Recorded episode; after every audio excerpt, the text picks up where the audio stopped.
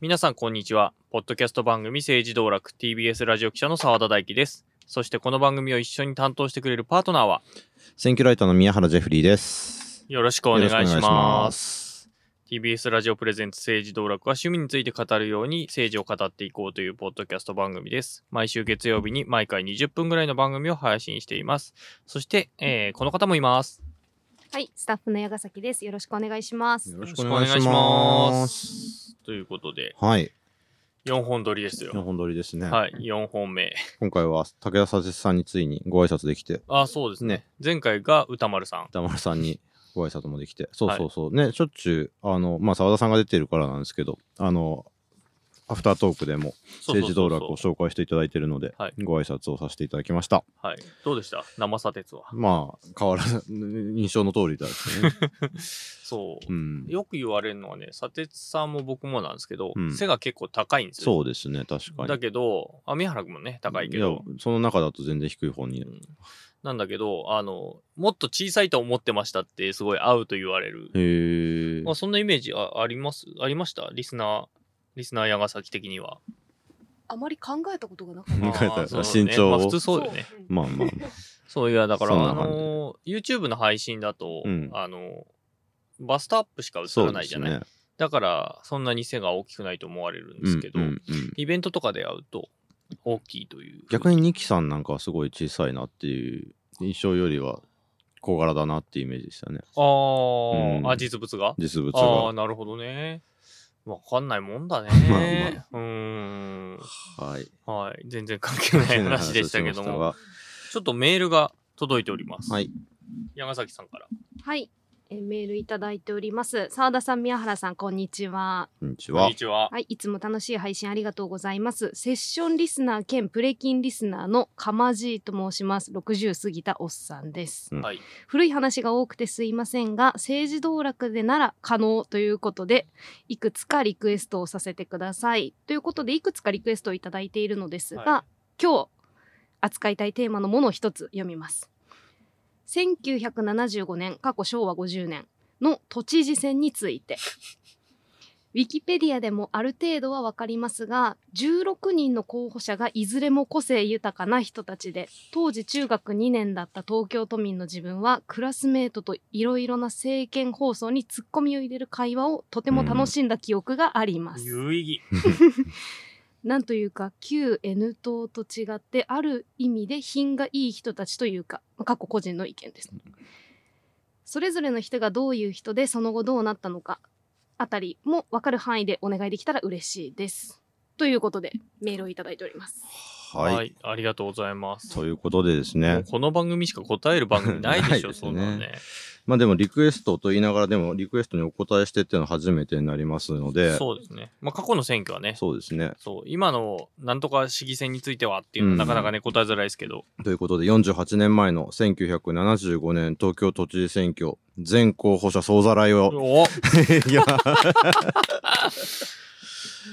誰得だっていうね。はい、まあ、ちょっとあやかしをすると、この選挙についてもですね、実は過去にリサーチしたことあって、はい、まあ、中ピレンの記事も書いたのと同じ、アートコレクターズという雑誌の2021年2月号にですね、秋山裕徳大使というまあ、美術作家でもあって、この選挙にも立候補してくる方の、まあ、回顧展の展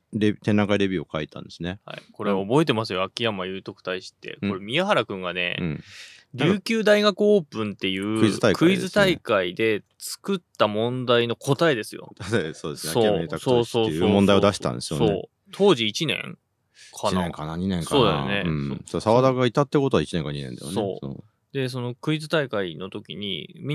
部員がみんな問題作ってくるんですけど、宮原くん作ってきたのはこれ、秋山裕徳大使で、それちゃんと答え出たんだよね、あの時ね。出てましたね。そう。だから僕逆に言う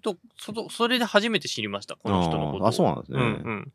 まあ、逆に言うとアートの文脈からも選挙の文脈からも書ける人って言ったら多分この世に僕しかいないのでということで、この秋山天皇回顧録を頼まれたんですけども、っていうことでちょっとその当時の資料いろいろ調べてったら。こういう本でしたんですよね。東京は燃えたって言って、はい、東京都知事全調査全記録っていうことで、はい、まあ、その当時の、まあ、ちょっとその関連するニュースだったり関連しないニュースだったりとか、この選挙を見てどうでしたっていうコラムを、田中ムック本ですね、ね、和田弁さんとか、そういうこと田原総一郎さんとかが書いてたりとか、割とちゃんとしてるっちゃちゃんとしてる、けど、まあ、ちょっとその新聞の切り書きみたいな、ね、みたいなデザインもありつつ、座談会とかもありつつ、主要候補で石原さんと見延さんっていう人が出てくるんですけど、それぞれの応援に立った人の、ちょっと一言を抜粋したりとかっていうこと、こういうまさに政治道楽的な、そうね、70年代の楽しみ方がきっとあったんだと思う。そうね、こういう本を作りたいなと、実際ちょっと思ったりとかしたんですけどね、とかそのまさに秋山裕徳大使の選挙に密着したものとかっていうのがあって、需要があったってことだよね。でもそれね、あったんですよ。こういう面白がり方をやっぱきっとしてて、次の選挙には次の都知事選には磯村さんが出てるんじゃないか、当時の NHK キャスターですね。出ましたよね。出たんだったっけ。そう磯村さん出たのよ。だから小沢一郎とかが暗躍して、鈴木俊一知事の頃に、そうだ、鈴木この次の選挙で鈴木俊一初当選なんですよね。そうっていうのを踏まえて、ちょっとリサーチの結果で、それぞれでんぐり返しできますっていうね。ありましたね。屈伸か。でんぐり返しは森雅子かな。そう。森光子、あれ、まあいいや。そう森光子だ。はい。失礼しました。全然関係ないですけど。で、じゃあちょっとそのどういう選挙だったのかっていうのを一旦振り返ってみたいと思います。で、まずは1967年から東京都知事を2期務めていた、元マルクス経済学者の見延良吉さんという人は、この選挙出ないっていうふうに現職は言ってたんですね。ね、一方で革新勢力、見延さんはその当時の社会党とか共産党の推薦で当選した人だったので、そちら側に、3期も当選任せるわけはいかないという意味で、自民党としても、独自候補を立てないわけにいかない。実際すごい見延さんが人気だったんで、もう見延相乗りで自民党もいいんじゃないかっていう空気も一部には流れたらしいんですけれども、そういった中でもうその前の年の段階からもう出ないよって言ってた、その石原慎太郎さんですね、当時42歳、衆議院1期参議院1期で、後に東京都知事になる人で、芥川賞はもうこの前に取ってるっていう状況なんですけども、を推薦して、ね、この、石原さんが出るっていう形になると、やっぱりその石原さんに対抗するにはということで、見延さんが前言を撤回して、立候補するっていうことになったと。で、当時実はその社会党と共産党というのがあんまり仲良くなかったっていう時代なんですよ。っていう中で、見延さんだったらということで、その、応援に一本化すると。で、そこに、今ではちょっと考えないですけど、公明党が加わる形で、社会共産公明で、見延さんを推す。公共の時代ってありましたよね。公共合作って今では考えられない、公明党と共産党って今その打滑のごとく今お互い嫌い合ってますけど、当時ね、そう、お互いにちょっと干渉しないようにしようっていう、そういう協定みたいのを結んでた時期があってね。っていう、構図になってます。で、その、圧倒的な人気を誇ってた見延さんに対して、石原さん当時42歳、僕らぐらいですね、今の、が若さを武器に挑んでいくという構図になってましたと。で、結果を先に言っちゃうと、見延さんが得票率 50% ちょっと上回る形の268万8566票で当選。で、石原慎太郎さんが 44% の233万6359票ということで、落選というのは接戦ちゃ接戦ですよね。接戦だけど、やっぱでも 50% 取られてるってことですからね。そうか半分いかれてるのね。ということで、事実上の一騎打ちって言われるような、いわゆる選挙なんですけれども、この2人含めて、メールでいただいたように16人が立候補していて、その顔ぶれが非常に個性的だったっていう意味で、こういう本まで作られるように、で、今、ね、中学校時代の思い出が今でも蘇るぐらいに多分鮮烈だったと思うんで、僕ら生まれる前ですけれども、ちょっとそれぞれの、候補者を得票数順に紹介していきたいなと思います。ないですよ、2023年に。誰の需要だっていうね、あるよね。はい。でもちょっと見ていくと確かにすごい名前はね、あるあるあるんですよ。はい。じゃあその2人に次いで3位だったのが、27万3574票で松下正俊さん、はい、この方は無所属で民社党の推薦でした、はい、今はなき。さあ民社党とはっていうことですよね、民社党とは、60年安保に対する方針をめぐって社会党から離脱をした集団によって決闘されたと、うんで日米安保を強化するっていう立場で左右 の全体主義との対決、まあ、共産主義とそのファシズム両方に対峙していくよって言いながら特に共産党との対立っていうのを優先してたっていうのが結構目立っていてで国防の問題とかでは自民党よりもちょっとタカ派的な動きを見せるような立場を取るようなところもあったんだけれども憲法については5件っていうので、まあ、その自民党一線隠して、まあ、野党の立場だったという結構すごい分かりにくい党なんですよね。で後に新進党に合流して今ではそのもともと民社党の党員だったって人は国民民主とか自民とか立憲にそれぞれ、国会議員としているんですけれども、まあ、そういう党です。で民社協会っていう、うん国会議員のまあ団体というか、まあ、グループというのが今もあってどちらかというと国民民主党に多い感じ民間いわ今でいう民間労組みたいなところがまあメインじゃメインかなっていうこれ同盟とあれの話もした方がいいの今日はいいかな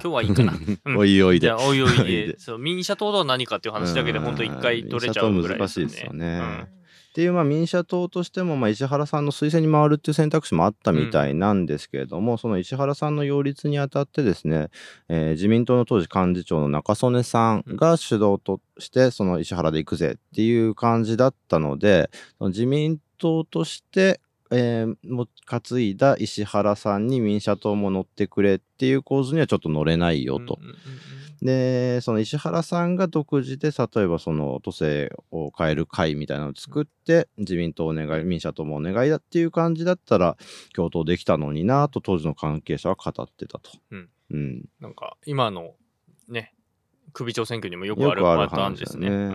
で松下さん自身はどういう人なのかというと国際政治学者でこの2つ前のみなべさん初当選の1967年の選挙で、民社党とこの時は自民党も松下さんに相乗りっていう形だったんですけども、うん、辞典と野辺さん強いね。で翌年に参議院選挙立候補して当選して1期務めて引退してたんですけれども、まあ、民社党に担がれ民社党としても独自候補っていうことでもう一回担がれたで立候補したと。でこの出馬の報道流れてからまあ、当然お家に電話が記者が殺到するわけですよね。携帯ない時代ですからね。ない時代そう確かに家電にね。でその奥さん松下さんの奥さんは今朝家を出るとき主人は何も言っていませんでしたし一体どういうことなんでしょうと首をかしげたというコメントが残っていると、まあ、不意打ちだったみたいですね。はい。続いて4位1万2037票ガクッと票数が落ちてしまうんですがこれが赤尾敏さんです。拍手が出ました大物ですよ、所属は大日本愛国党ですね、うん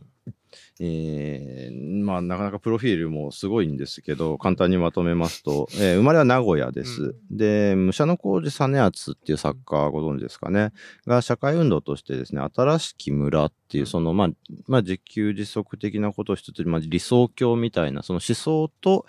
生活と地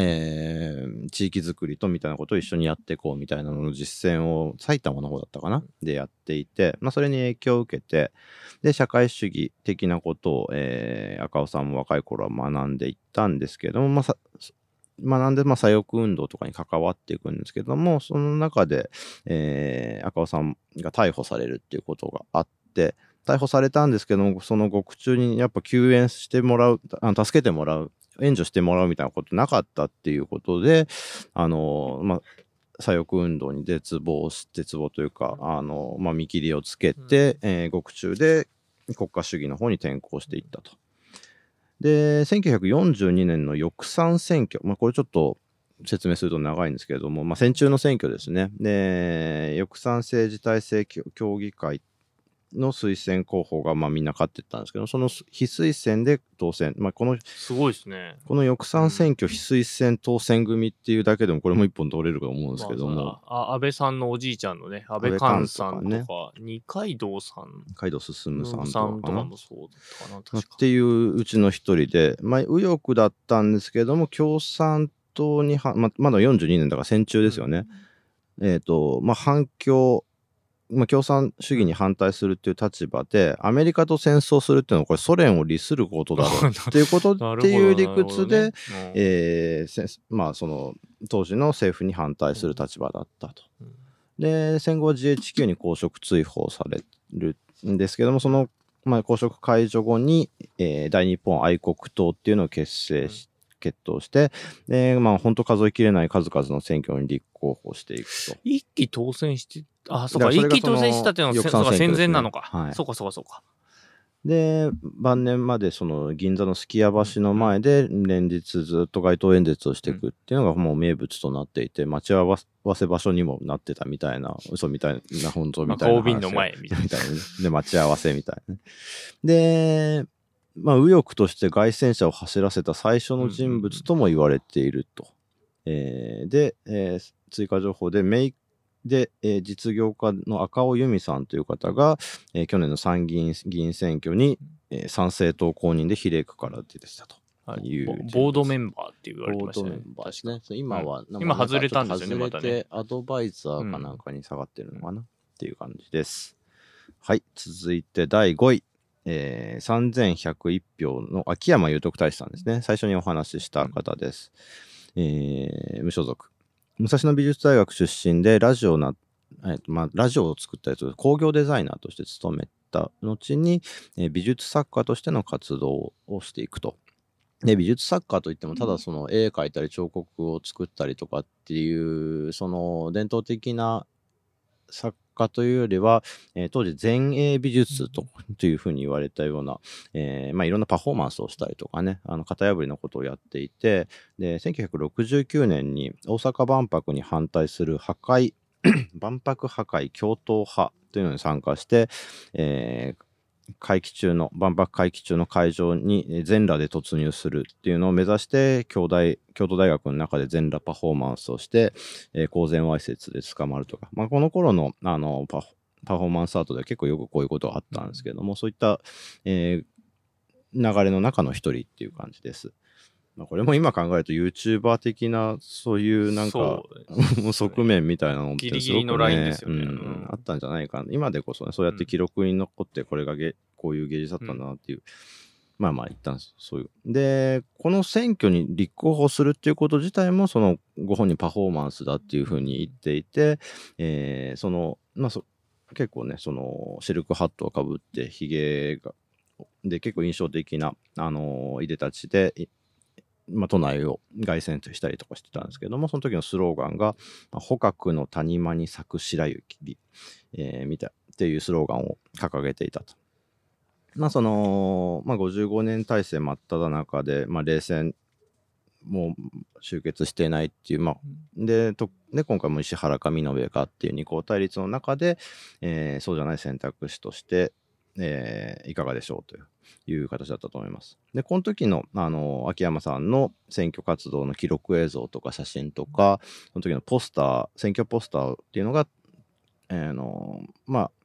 日本各地の美術館に収蔵されていて、で特にその東京都現代美術館基盤にあるに、まあ、自分の当時の選挙ポスターを寄贈した時に、当時の石原慎太郎都知事から感謝状が届いたっていうのをちょっとなんか面白おかしく語ってたっていうのが、有名な話です。で、何年ぶりみたいな感じ、ね、そうですね、何年越しのっていうのね、うん、で開票日には、5位入賞を祝して乾杯っていうのをやってたもうだからもう半分やっぱネタなんですよね、まあ、ネタというかパフォーマンスというか、これ自体が芸術ですよっていうことを言ってたと、うん、はい。続いて第6位、2353票、金子正一さん、無所属、この方作詞家作曲家で、森山良子のヒット曲「今日の日はさようなら」わかりますか？多分聞いたらいつまでも耐えることなく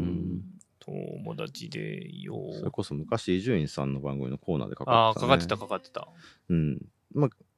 の作曲をした人で、選挙候補を見てみると今日の日はさよならってでかく書いてあって、なんだと思ってまあいろいろ書いてあってですね、もう向こうでも構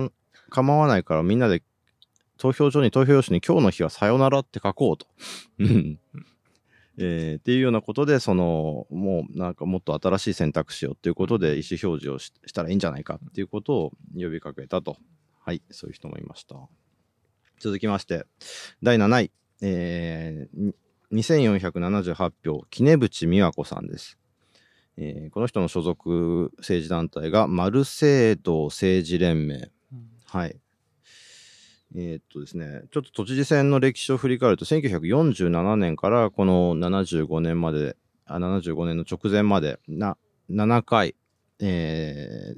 べ64人が東京都知事選挙に立候補してきたんですけれども、全部男性候補でした。うん、でそういった中でこの杵渕さんが初めての女性候補だったと。うんうん、で丸政党、丸福祉主義青年同盟ですねは、安保闘争終わった73年に結成されていて、だからその学生運動の一連の震災力とはちょっと違うんですね。うん、で迷彩服に竹槍ってどっちかっていうとそれ右翼でよく見るスタイルですよねっていうので街頭演説とかをやってて、で選挙終わってもう直後で行ったデモで警察に向かって街宣車を突入させようとしてこの杵渕さんすぐ逮捕されてると。どっちかというと確か右翼的ですよね、やり方としてはね。でその後もいろんな過激な活動して逮捕者とか出してたんですけど、だんだんと共産党に共闘を呼びかけて断られたりとかおとなしくなってて、今でもですね頑張ろう日本、国民協議会っていう名前で現在でも街宣車回してる、たまに見ますね。頑張れ日本じゃないのね。頑張れ日本は右翼なんですね。あれまたややこしいんですけどね頑張ろうと頑張れと全然立ち位置が違うわけですね、これね。街宣政治団体特集もできるかもしれないですね。っていうのが杵渕さんでした。はい、はい、第8位、吉田博さん、2019票です。無所属。この辺りからもうあれですね、選挙候補しか手がかりがなくなってくるので書いてあったことを読む感じになるんですけども、災害防止のために筑波学園都市への首都移転を提唱、首都機能移転の議論とかっていうのはね、石原さんになるちょっと前にはちょこちょこありましたよね。月島、大島、伊豆大島ですね、東京だから、小笠原にラスベガス、世界120カ国の美人女の街を建設時代ですね。50万トンの超豪華船を建造して世界に結び、観光世界一で東京の黒字化へ。まあ、クルーズ船でなんとかしようとかカジノ作ろうとかなんか今に通ずる何かを感じるね。ちなみにこの黒字化っていうのがまあ一応ですね、73年にオイルショックがあって、で革新都政、美濃部さんの都政なので、そんなに財政再建とかっていうよりは福祉に重点が置かれていて、星寄りの人からはそういった部分が攻撃材料になるっていうところだったんですね。っていう中で赤字に転落するかどうか微妙ぐらいのところまで行ってたらしくって、でその意味で黒字化に向けてこういうことをしたいですっていうのがちょこちょこ選挙候補とかを見ていくと政策として挙げられてるかなって感じですね。はい、続きまして、第9位、908票。なんかカウントダウン番組みたいですね。カウントアップしてるそうですね南俊夫さん、世界連邦推進委員会のです、復員後、戦争行って帰ってきてから上野で、医薬品卸業と旅館業を営んでいた経営者で、戦後、世界のすべての国家を統合した世界連邦を樹立させるっていう運動が、これから世界的にあって、でラッセル、アインシュタイン、シュバイツァー、湯川秀樹みたいな、ノーベル賞受賞者みたいなのが参加して、そういったムーブメントが、国際機関中心にあったんですが、南さんはそれに賛同しつつそういった団体には属さないで、独自に世界連邦っていうのを名乗る活動っていうのを展開していてですね、で過去に出た選挙ではその世界連邦推進委員会書記長、世界政府創設委員会書記長、世界連邦推進全国協議会事務局長、世界連邦創始者、すごいなんだどんグレードが上がった急にね、世界人類仲良し会代表とかって名乗って本当にいろんな選挙に立候補して、すべて、落選挙宅金没収になっていました。はい、第10位、じゃじゃん892票の鈴木藤四郎さん、無所属です。教育界の明治維新断行として都内の全高校大学を都立にして学力差をなくし、定時制をやめて通信制のみにする、高校大学は無試験、中卒後は自力で高校大学を卒業できて、結婚資金の蓄財豊富ゆえに有料多産も多く生むっていう方ですね、もう大丈夫、電気は定額制にと。受験戦争結構過激だ、過熱してたような時代に、そのどうやって、それを、なんていうのかな、是正していくかっていうのも一つ多分、この時代にあったんじゃないかなっていうのは、一つ読み取れるかなってところですね。はい、続いて第11位。828票、久保田真一さん。東京帝国大学出て東京芝浦電機、東芝ですね、に入社、その後軍隊に呼ばれて、でその後軍隊終わったら復員後は地元の鹿児島の農協を経て、三菱銀行に転職っていうエリートなんですけども、祖母に渡された家電書、家に伝わる書ですね、書物をきっかけに、歴史研究、陰謀史観に没頭してしまいました。当時もあったんだな。あったんですね。で、選挙公報ではその私がブラック問題を解決すると言って、その被差別ブラック出身者を指す差別用語をですね、その選挙公報に書いたことが問題になりまして、それ全部回収。初版の選挙公報100万部は廃棄されて、その費用354万円と。で立ち会い演説会っていうのがありまして、当時、その候補者全員集まって順番にその自分の政治的主張をしていくっていうのがあって、そこにちょんまげ姿で、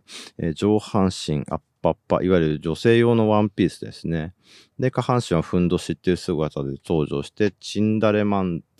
才っていうのを披露した。その前に垂れてるのでふんどしではなくチンダレといったと、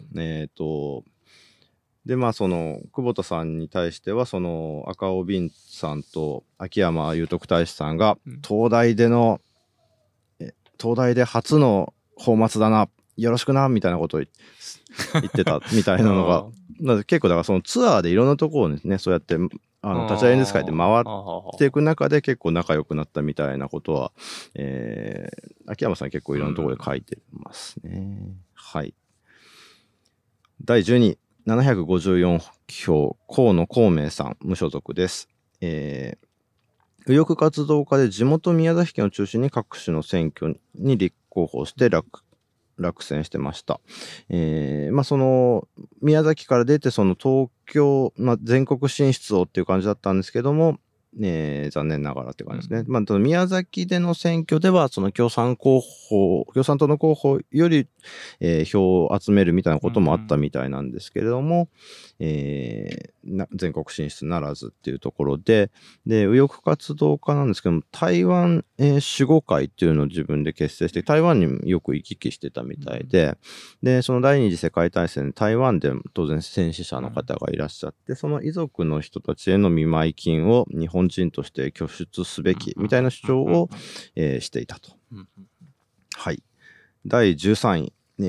541位、深作誠二郎さん、これも出ましたね。これこの間ちょっと話出ましたね。そうですね。去年のあれですね。フォローします。はい。無所属で日本青年社推薦。この方も右翼活動家多いですね。右翼活動家で東京都知事選挙には、この選挙含め合計5回。神奈川県知事選挙1回、衆院選8回、参院選9回、90年代ぐらいまでずっと出てたので、その政見放送の動画みたいなのは、YouTube とかでも残ってる人ですね。で、仁義なき戦いの深作欣二監督はいとこで、国民民主党から去年の参議院選挙に立候補した、神奈川がかな、神奈川、はい、深作ヘススさんは、清次郎さんの孫にあたるということです。去年のね、全選挙区総ざらいの時に確かその話を宮原君してくれましたよね。しましたかね、はい、うん、はい。奥さんがなんかどっかの地方議会に受かったのかな、当選しました、当選しました。はい。さあ、あと3人。第14位、497票、立森劇さん、国民新党。まあ、今の国民新党とは当然違います。この人しか多分名乗ってなかった政治団体ですね。今国民新党ないでしょ。あ、そうだ。もう今の感じで言っちゃってるけどね。あれですね、国民新党は2005年の郵政選挙の時以降にできた。そう、綿貫民介さんとかね。はい。とは関係ない、国民新党です。で、76年の衆院選にもどうも立候補していて、で、何を語ってるかというと、日本は米ソの催眠術に関わって隷属状態にあるので、初期天上界の宇宙法則にのって世界一優秀な日本民族が開眼する必要があるなどと訴えていました。宗教系の方っていう感じなんですかね。なんすかね。陰謀論とかじゃない、ね、ちょっと名前からもね、立森、そう、当て字がね、火に月に外に記録の木で立森劇さん。うん、あんまりこの人も記録はまだただ短調とかは残ってたんでね、調べようはあるかもしれないですね、うん、はい。第15位411票樽井正太郎さん、東京都民党、美濃部さん自身がその特定の政党にだけに組みするってことはしないで、私は都民党ですからっていうようなことを自称してきたんですけれども、美濃部さんが当選する前から東京都民党という政治団体をこの樽井さんというのは、総裁として運営してきたんだと。立ち会い演説会では美濃部氏を公認した覚えはないと主張していると。で、その選挙公報に記されている講演団体として国際反共文教協会、日本国粋会、国粋青年隊などとあるので、まあ、右翼活動家だと思われます。まあ、そういった中でいろんなその政治団体の中でそういった名前も多分登録してあったっていうのを引っ張り出してきたっていう感じかなっていう気はしてますね。はい。さあ、最後です。はい、第16位、390票、野々上武俊さん、無所属。この方は放置新聞の記者を経て中央区議会議員をどうもやってたみたいです。やってたみたいなのに390票、うん、残念、ジャーナリストとして都政を見てきたので誰よりも私は都政に詳しいというふうに自称していたと、で都知事を入閣させて首都庁長官っていう風にさせて、首都東京は都民のみの、東京ではなくて、全国民が使用する首都であるから、まあ、東京都の、まあ、予算として国費で補っているようにすると。っていうことで、その、まあ、都の財政を立て直すという、なんか、そういうことを言ってたと。国の予算をもっと出せと。っ